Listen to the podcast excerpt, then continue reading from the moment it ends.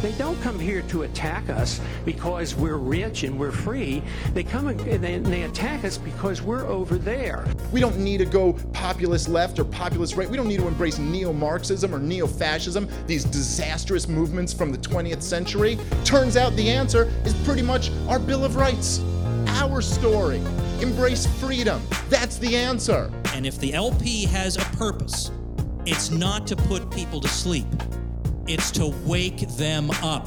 We're here because we love liberty, and we're here because we hate injustice. We are here to save mankind. We are here to fight. Join us, the Libertarian Party, in perhaps the most exciting, grandest endeavor in history the restoration of American liberty. Ideas spread, they can't stop them. An idea whose time has come cannot be stopped by any army or any government. Hello, and welcome to episode 65 of Decentralized Revolution, a podcast from the Libertarian Party Mises Caucus and Mises PAC. I'm Aaron Harris, and I'm your host. My guest today is David Hines, who is one of my colleagues on the nine member board that runs the Mises Caucus and Mises PAC. Uh, David and I are privileged to serve there along with uh, Michael Heise, Angela McArdle, Tom Woods, and a few other fine people. Uh, David is uh, really, he's always a pleasure to talk to, whether it's in our board meetings or when I get a chance to talk to him uh, personally. Uh, really interesting thinker. He thought that in light of the fact that you know there's been a lot of Libertarian Party drama that's been front and center the last few months, and the Mises Caucus has been uh, part of that. We think, we've, of course, we've been on the right side of that, insisting that uh, some of those unethical actions by the LNC, uh, of the former chair, uh, you know, we've been fighting to do the right thing within the party. Uh, but we just thought it'd be a good time to remind people that that's not all the Mises Caucus is about. That uh, we needed to remind everybody and really remind ourselves really what the Mises Caucus is and what we need to do to remain effective. So, David wrote an article to that effect, which I'll have a link to up at decentralizedrevolution.com slash 65. And I thought we'd all benefit from talking to David about it for a bit. So here's David Hines. we've been talking uh, recently uh, amongst ourselves on the board. We've we've had a busy time uh, this summer with some you know LP drama uh, and, and things like that. There's always a little bit of that, but we've been talking about wanting to sort of get back to basics and remind everybody uh, what we're doing and how we're trying to do it. And you wrote an article uh, just uh, in the last few days uh, that should be posted by the time uh, this episode is up uh, about that. So t- tell us about that and, and where those ideas came from. A lot of this was is just born out of the things that we had in mind uh, from the beginning, and a lot of it, in in many ways, is uh, kind of been hashed out in our community, especially in our Facebook group and things of that nature. And if there's one thing that maybe we've been a little bit guilty of, it's not um, sort of like collating all of these ideas and strategies into um, sort of a, co- a, coherent presentation. We've had lots of discussions on these kinds of things, um, and I think now it's time to really lay them out um, for people to look at. And uh, you know, a lot of this, like I said, is is you know stuff that we've been talking about from the beginning. So uh, basically, we've had a kind of a you know, Mike refers to it as the three prong strategy uh, that we wanted to pursue, and uh, could definitely uh, go through them just uh, point by point here. Yeah. So the first one is uh, uh, uh intra-party action. That's I-N-T-R-A party action. So uh, I referred to a little bit to that. Uh, we've the drama that we've had uh, with the LP. Let, let me go tell just a little bit about my history. I was with the Libertarian Party of Ohio for a few years, and there was all kinds of drama all the time there. And I had kind of decided to kind of drop out of the LP and just kind of follow from a distance for a while. And a few months later, the Mises Caucus kind of came around, and I started getting um, interested in what uh, you guys were doing. A much smaller group at that point. and then I kind of approached Mike and wanted to get involved. And since I've been um, part of the Mises Caucus and on the board, like this is the only libertarian situation, the only libertarian organization I've been a part of or been close to where there's very, very little, if any, sort of that internal weird drama. And and that's one thing I think that people looking outside at the LP, they see that and they're like, why do I want to get involved in that? So that I think is one of the reasons uh, we take an interest in uh, what's going on uh, in the party. Is that right? Yeah. Yeah, I think the um, with regards to uh, the intra-party work that we do, I think it's one of the more visible things um, because people often see the fur flying on social media and things of that nature. Um, they see those kinds of, um, you know, what they call infighting and all that, and uh, it definitely is, you know, uh, perhaps more controversial just because it's it's libertarian versus libertarian sometimes. But the bottom line is is that we want uh, we want the party to be successful, and sometimes what that means is um, that people who aren't getting the work done um, or who maybe aren't the best at what they're doing, um, in some more rare cases, people who are unethical or, or have serious character issues or, or issues with their principles, um, you know, they need to be uh, sidelined, unfortunately. And people who are have those characteristics, whether they're in this caucus or not, uh, need to be in control of key aspects of the party. Um, and you know, we've done that in different ways in different places. I mean, like for example, just starting out in 2018, uh, when we were very much just kind of trying to do a proof of concept. We at the national level, we helped Caryn Ann Harlos get elected for secretary. We helped uh, Alex Merced get in for uh, vice chair.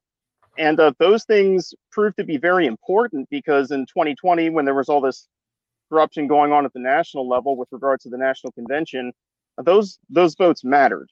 And even though those people weren't Mises caucus, we knew that they were ethical. We knew that they actually cared about doing the right thing, and ultimately they did. And so that's ultimately what the intra-party action is about is you know are people actually going to make this party effective or are they not? And uh, that's that's really the bottom line there. One of the things I think that has made the LP not as effective as it could be is the fact that so many people uh, inside the liberty movement are um, a not you know uh, not only are they not involved with the LP is that they kind of hold it with just look at it with disdain and uh, don't want to work with it and I think that's been one of our goals too, is to make this a place where it's not just about people who kind of want to. Um, we've been uh, the phrase has come up a lot lately about LARPing at politics. You know, the they're they're they're pretending they like to have these titles. Uh, they think that uh, if we act just like the Democrats and Republicans and are professional and send out press releases and wear suits, that the media will eventually uh, start giving us respect and put us on the debate stage. And, you know, a lot of the people that came out of the Ron Paul movement, uh, people like me who are predate the, the Ron Paul movement, uh, we know that the media is never going to do that, that we need to take uh, uh, different tech And, and there's also the, uh, I think there's some cultural um, stuff within the LP that certain people uh, are implicitly not welcome, and we want everybody who's a uh, like you said an ethical person who has you know who agrees with the non-aggression principle we want all those people in no matter what their what no matter what their lifestyle. Yeah absolutely and i, I think that the mises caucus in some ways um, has really struck a good balance you know we really do believe that the most practical way to go forward as a libertarian party is to be principled and to present those principles in a way that makes sense uh, to the public in a way that they can understand and accept. Um, that's been really important to, I think, our success and, and how we do things. And uh, so that's that's also a part of, of what we're trying to do with the party is keep that principle. You know, don't sell out uh, and don't uh, don't give up all the good things that you have going for you as a libertarian just to you know get people who don't even like you to you know give you some attention um, but at the same time you know don't uh, don't look like a crazy person to people who are outside the ideas and maybe aren't familiar with them yet and i Yeah. think that we are going to move the party in that direction Yeah. Um, and, and people do see um, mostly uh, on social media the drama surrounding the Libertarian National Committee, which is the organization that that runs the Libertarian Party. That's where you know the former uh, chair that we all like to um, uh, we all love to hate, and but I don't mention his name on this podcast. Uh, that's all that was LNC drama.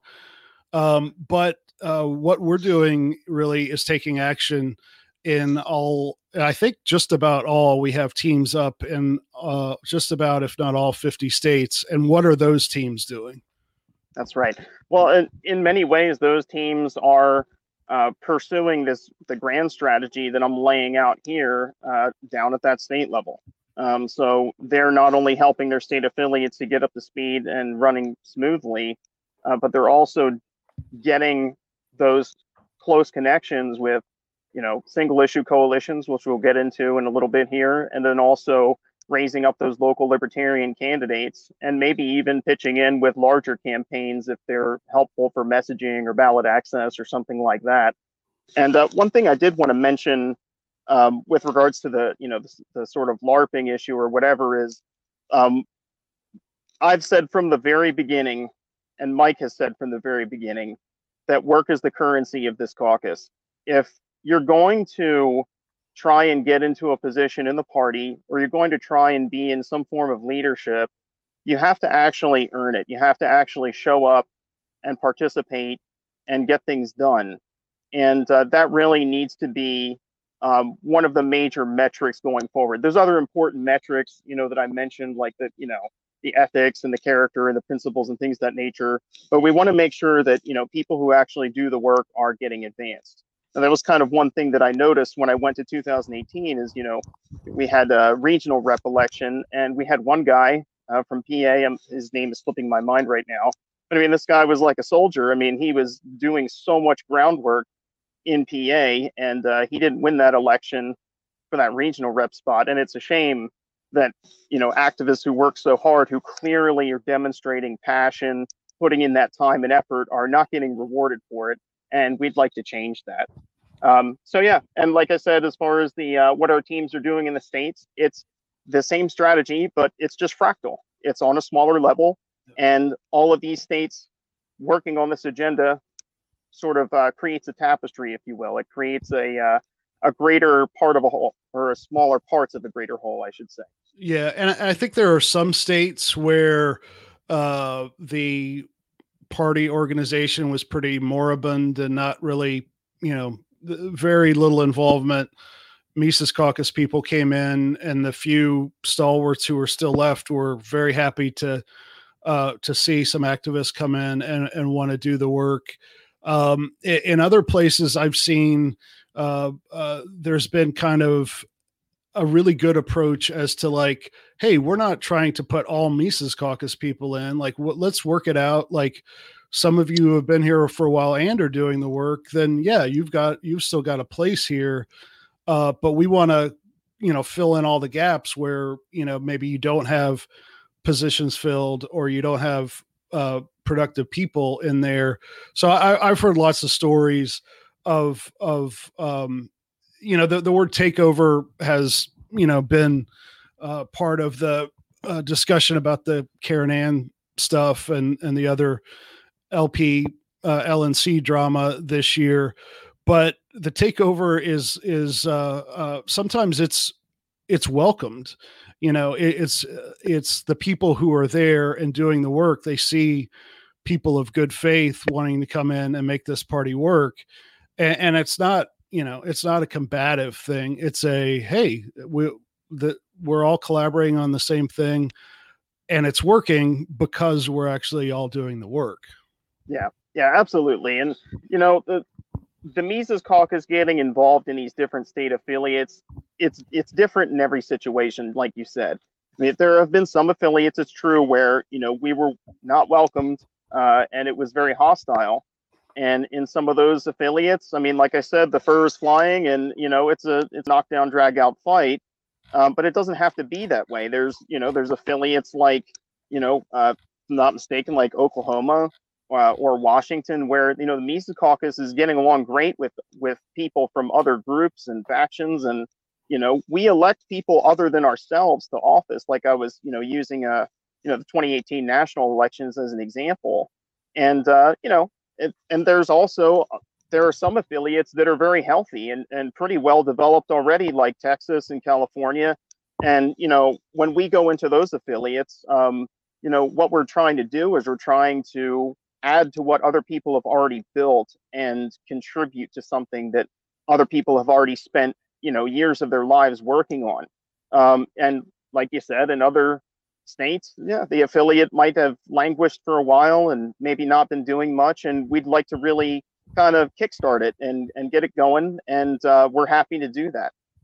Yeah, and it's not always. I think some some of the rhetoric uh, surrounding the uh, Pennsylvania convention of uh, of 2021 uh, back in May, uh, a lot of people who were anti Mises caucus were kind of making the assertion that uh, all of these Mises caucus people have never they don't have any connection to the LP. They've never showed up at all.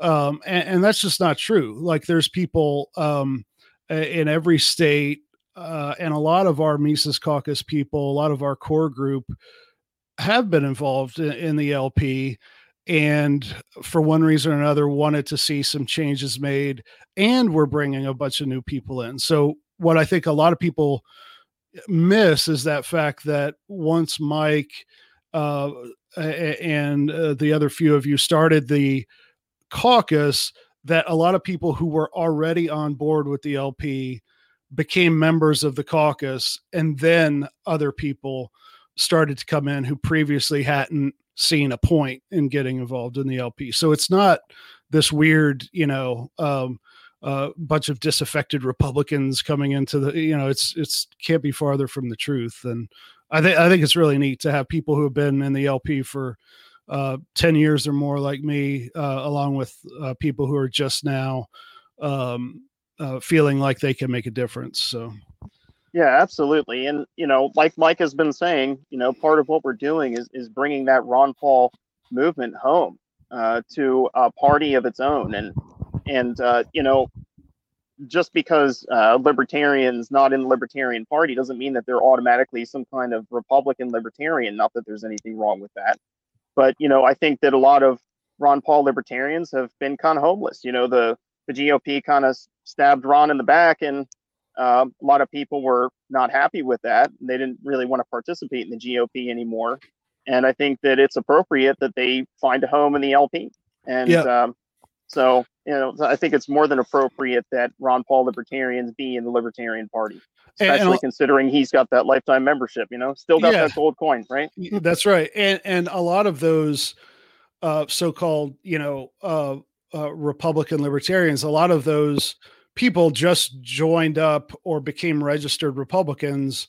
so they could vote for Ron Paul in the primary. So those people were not like, you know, Mitch McConnell, Bob Dole types who kind of liked Ron Paul and and now they're homeless. That they were they were activated by Ron Paul and then found themselves without a home. So um, yeah. I, I want to go on to actually prong three, if you don't mind. Um, sure. Because I think the, in the context of this conversation, it works a little better and that's talking about uh, elections and our, our, and our approach to them. Because when people think of the LP, you know, most people, um, you know, who are not super involved with the LP, they immediately think, you know, things like uh, Jo Jorgensen, Gary Johnson, Harry Browne. They think of the presidential race that that is kind of comes somewhat to the uh, national discussion uh, a little bit every four years, but uh, it's it's more than just that as, as, to what we're trying to do. Yeah, absolutely. And I think one of the most important things uh, to consider especially when we're talking about these these two other prongs where we're talking about you know where the rubber meets the road. It's like okay, intra-party is great, but what are you going to do uh, with this Libertarian Party? Um, and as far as elections go, it, you you have to manage your expectations and you have to know where you're at. Um, libertarians are a pretty small percentage of the population, and so as a small percentage of the population, we have to think about how we're managing our resources and what our expectations are. I don't think it's reasonable to expect that, you know, if you're 10 million people in a country of 330 million people, that you're going to win the presidential election and get all these Senate seats and things like that. You actually have to have reasonable expectations. So, um, where we really begin and where where we as a caucus uh, emphasize our efforts, and this doesn't necessarily have to be the party at large, but this is where the caucus is focused, is those local elections. And what this really is, is it's the the Hans Hermann Hoppe strategy. Um, you know, Hans Hoppe's strategy that he laid out was take over your local government, use your position of power and authority in the local government to nullify uh, laws and regulations and things of that nature from state and federal governments. Essentially, render your local polity invisible and and just nullify these things and live so that all the people in that polity can just live their free life and uh, you know a, a, lot the, the thing that people maybe don't realize is that the federal governments and, and the state governments they don't have infinite resources they can't run down every last uh, you know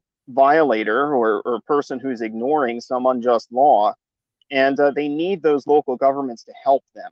And if we have libertarians in those local governments um, then it can be quite disruptive uh, to those uh, otherwise unassailable, um, you know, government bodies. Like, uh, so that's one aspect to it is the nullification, and then obviously, you know, just getting rid of those local laws too, or local regulations, or finding ways to uh, privatize things in a, you know, in a healthy libertarian way, not in a kind of uh, dysfunctional cronyist way, right?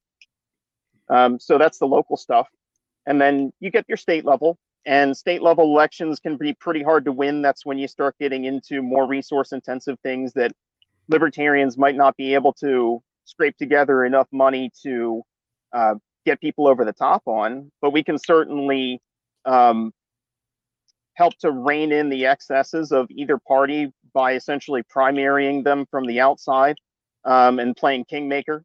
So we can wield our influence in that manner. And also those statewide elections can be really helpful for ballot access and things like that. Um, you know, like for example, you know, Larry Sharpe uh, did um, a lot of great things for his state by running for governor, and so um, you know that's going to help the Libertarian Party in that state.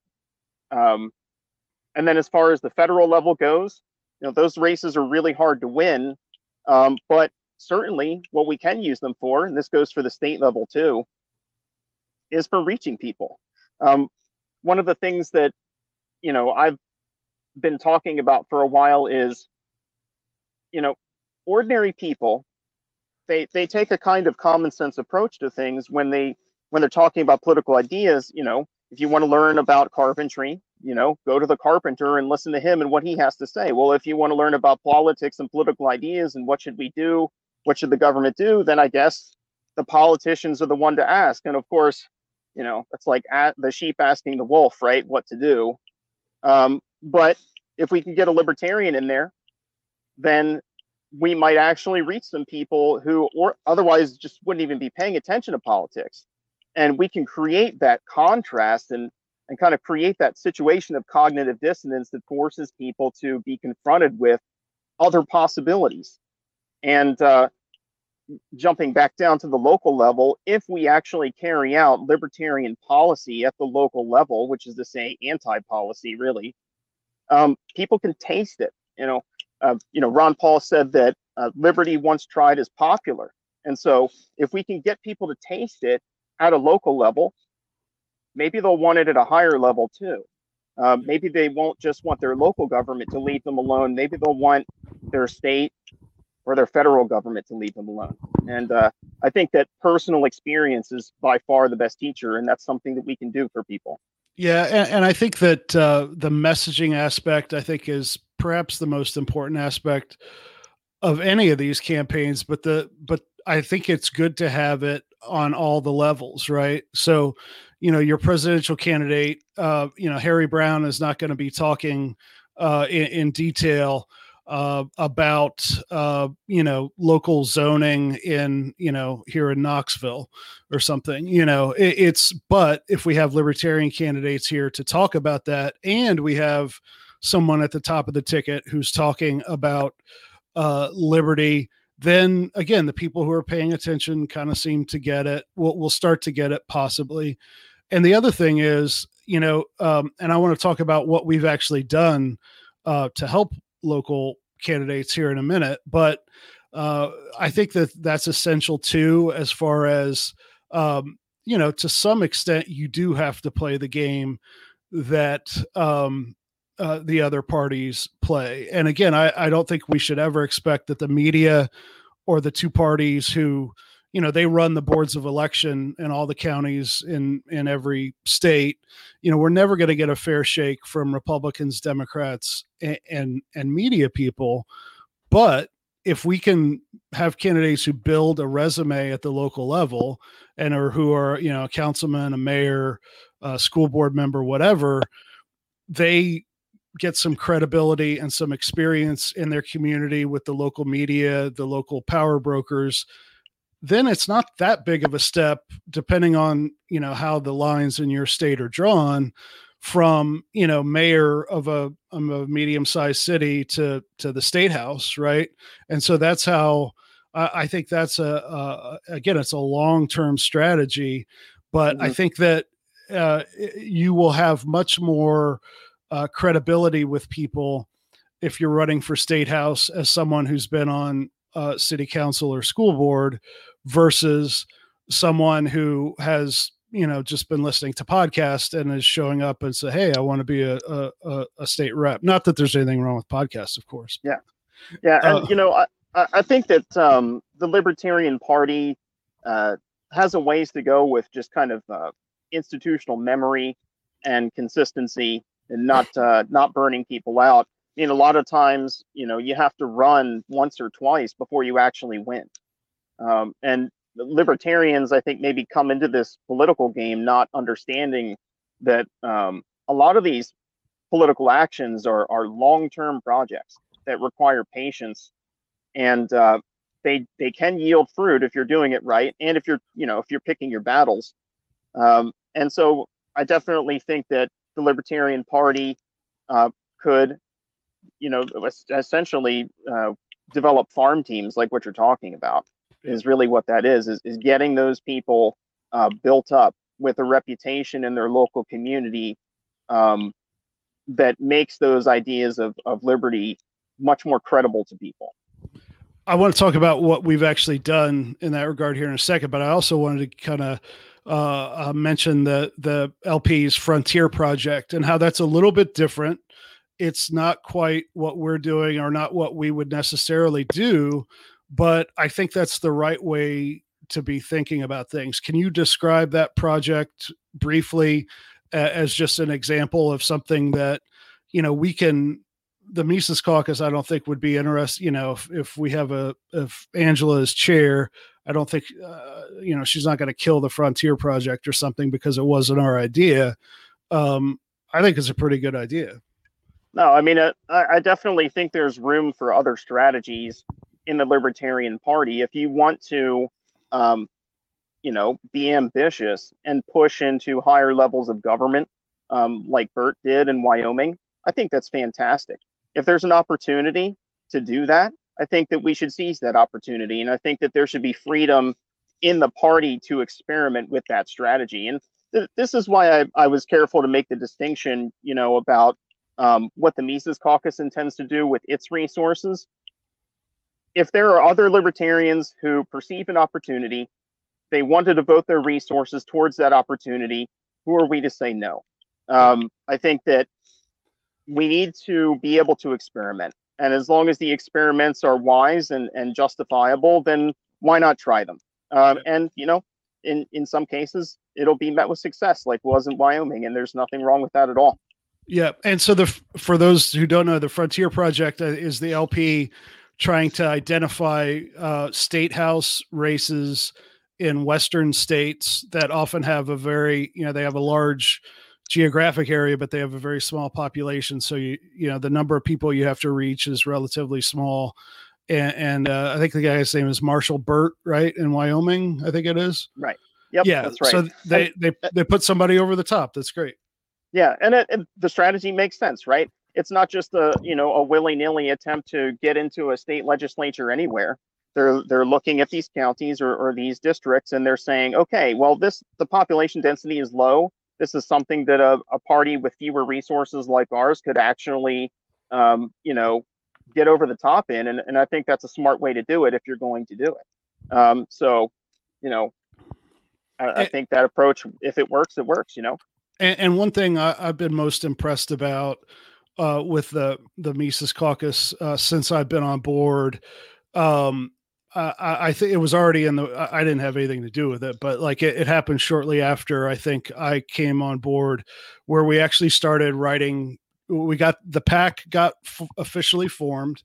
Mises PAC is the organization that allows us to uh, raise and spend money on politics, and uh, we've written lots of checks to to lots of people over the last couple election cycles and and we've had some success right i mean i, I know that's one thing i i'm proud of and not to to run down other caucuses because i think especially like the radical caucus like there's a lot of overlap ideologically but again from me being involved in the lp for more than 10 years to finally see people who are supporting a cause that is actually supporting candidates with actual checks is is is kind of a great thing. Yeah, absolutely. And uh, if I'm not mistaken, in the special elections that we supported this past spring, 2021, uh, we got three out of nine people elected. Uh, interestingly, I believe they were all re-elections, which is not too surprising. Uh, it's easier for incumbents to get elected again uh, because they have that reputation, they have that advantage of being familiar and that kind of thing. So we could definitely uh, see what we can do about getting new people in who haven't been elected before. But we are very proud of the fact that three out of nine got in there. I mean, for libertarians, that's a pretty good ratio. Um, and uh, in the future, I think the Mises Caucus will be working on developing candidate support, uh, more robust candidate support, uh, to make sure that any candidates that we back um, actually get training if they need that, uh, or perhaps you know various forms of professional support if they need that. Uh, these are different things that we're exploring. This is actually, in some ways, um, something that the Pragmatist Caucus was doing. Um, perhaps not exactly the same way that we might do it, but these are important things. Uh, you don't want to just throw money at a candidate and kind of kick them out the door and, and hope for the best. You want them to actually you know know what they're doing and lean on the experience of people who have done it before that kind of thing and we definitely want the libertarian party to move in that direction where our candidates are getting not only the financial support they need but good information good campaign teams backing them up do you have any uh, off the top of your head? I can never remember numbers, uh, but uh, like how about how many candidates we've supported, uh, maybe if you just have the in your head the numbers for this uh, uh, election coming up, like how how give us a ballpark of what we've spent and about how many candidates we've we've actually supported. Wow, uh, Mike would probably be the best one to ask that. Off the top of my head, I believe we've spent it somewhere in the neighborhood of ten grand plus. Um, this but I'd have to, uh, yeah. Oh, oh, this year we it's probably more like twenty. Yeah. Um, yeah plus. Yeah. Uh, so we're definitely, you know, we're and we want to increase that number um, as our budget increases. The number of candidates we support, we want that to increase. Um, so we will definitely be continuing to give thousands to local candidates. It's something that we take seriously, and it's a major part of what we do and, and there's actually one case, and I don't want to name him just because I don't know the full story there, but I know there's been at least one case where we've given money to people who kind of hate the Mises Caucus. Yeah, um, well, uh, but sometimes but we, sometimes people turn out to you know not not be as nice. Um, and it's also you know kind of goes along with that theme is you know we give money and, and support to people who you know we think have a shot of doing good uh, Yeah. and sometimes it turns out that that's not the case but if you're never willing to uh, give people the chance to prove themselves I, I don't think that's uh, a good way to do things it's okay to trust people at least a little bit and if you get burned you get burned but at least you gave people a chance and Yeah. uh, you know obviously you don't want to be naive and foolish but you know if you're not uh, if you're not going to be totally destroyed by somebody uh, Right. you know turning on you then it's not a big deal just don't It- don't position yourself so that you're going to be ruined somehow you know It- and I've actually been uh, uh, uh, just a very small handful, but Whitney Davis, uh, formerly Whitney Davis, now Whitney. Uh, does does she use her uh, new name uh, in politics or not? i'm not sure Okay, know. well, I, I won't use it in case she does. Uh, I, I- most of you know her by Whitney Davis, um, but uh, uh, she's our candidate coordinator. I've been on some of those interviews where we kind of vet the candidates, and we don't ask questions about, "Hey, what do you think of the Mises Caucus and Michael Heise?" We ask about w- what kind of candidate they are, what kind of experience they have. We ask them about libertarian ideas, about nullification, uh, ab- about their views on taxation, stuff like that. But we don't. There's no loyalty test. There's no. Yeah. Uh, have No you ever said oath. it? Yeah. Yeah. So, well, let's move on. We have a, uh not a whole lot of time uh, left, but I do want to talk about. I think ultimately this may be. Well, I, I don't know. The three prong thing, it's like three legs of a stool. I think they all work together. And without one of them, you you have something that doesn't quite work. So the thing that kind of completes this three-legged stool is our uh, focus on uh, issue-based coalitions. What is that? Yep. So issue-based coalitions, I mean, this is essentially the 10th Amendment Center. Um, you know, they've been doing this for a while now. You you pick an issue, you find different special interest groups who are really interested in that issue, you band together and you put that issue over the top. And the the very cool thing about this strategy is that it is not dependent on um, a particular political culture existing wherever you are in the sense that uh, and this is where you know being libertarians advantageous we have things that we agree with uh, uh, people on the left on and people on the right on. And so wherever you are as a libertarian um, you could probably find some issue that people around you will agree with you on and you can work with them to get that issue done. And um, so that's that's the single issue coalition. Um, and you know we have practical examples of doing this. So for example uh, one of the very early feathers in our cap was that you know we worked with the colorado lp to push uh, psilocybin mushroom decriminalization in denver. And uh, that plebiscite was actually so close that the media called it wrong. Uh, it passed by so few votes that um, I, I think we can uh, very safely uh, brag on that one and say that we had a, an influence in making that happen. And you know that's in a that's in a deeply blue area. Um, some political strategies are going to rely on there being a lot of libertarians in one place, or well, this area is really Republican. Um, and don't get me wrong, like I understand that there's there's definitely uh, better and worse when it comes to things like this but the point is is that we can still get some libertarian issues over the top no matter where we are. And uh, similar kind of story in norristown pa and i'm you know uh, i believe it was weed decriminalization. Uh, you know mike heise just went to uh, the police chief and said what's the status of you know weed being decriminalized here? And the police chief basically told him you know uh, nobody's really doing anything about it but it's about time that it gets done. And this is the police saying this so there are opportunities to get things done, and you know, Mike pushed for it, and it got done again in a blue district. And I think there's this expectation that oh, you know, libertarians, you know, like the left hates freedom so much, and yeah, there's a lot of things that they're horrible on. And I can tell you, like personally, I'm more of a culturally conservative person. I live in Idaho. I'm more comfortable in a red state.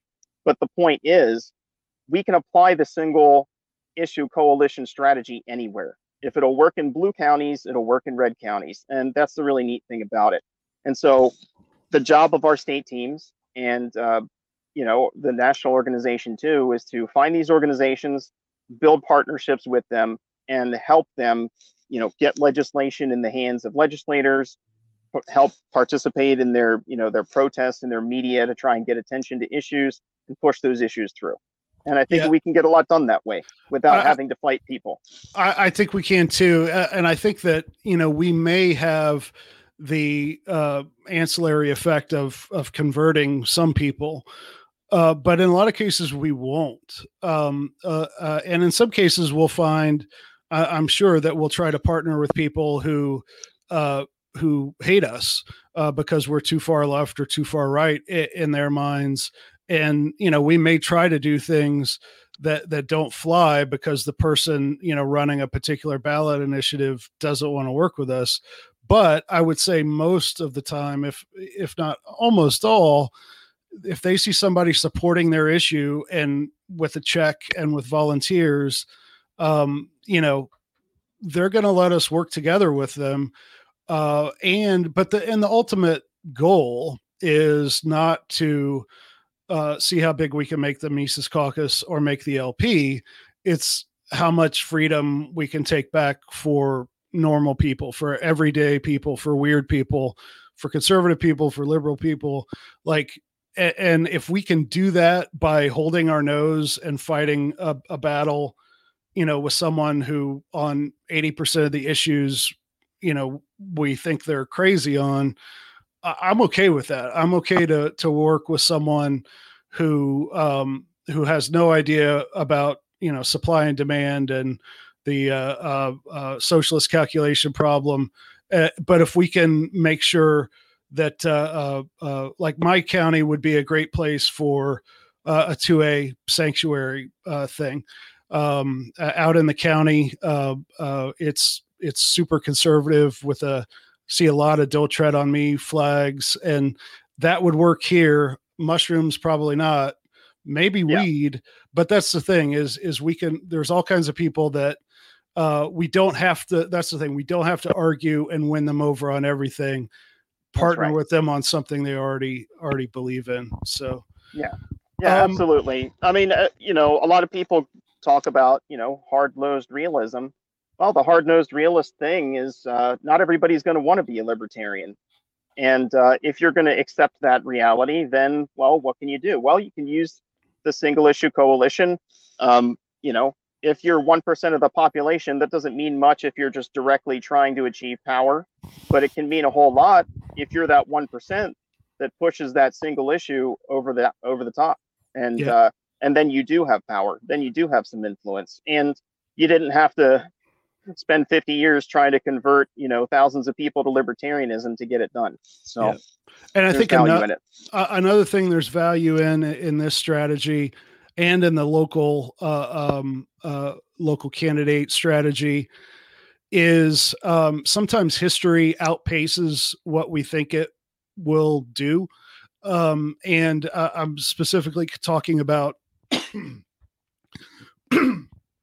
me, uh, pardon me, the last couple of years with COVID, that, you know, we have people in red and blue states like seriously considering not just as a joke like uh, we have uh, you know dave smith did an episode on the sarah silverman the comedian saying hey you know america needs a divorce. There's a lot of republicans who are now like yep i think it might be time to to think about secession or some sort of extreme decentralization and if we have people on the ground working with other activists and other politicians that that uh, uh, that have the that we're talking about nullification and things like that. That if a larger movement comes along, if if uh, Joe Biden continues to to divide and, and uh, try to divide and conquer, uh, and, and, makes a couple more big mistakes, you know, history might present us with a moment where there's something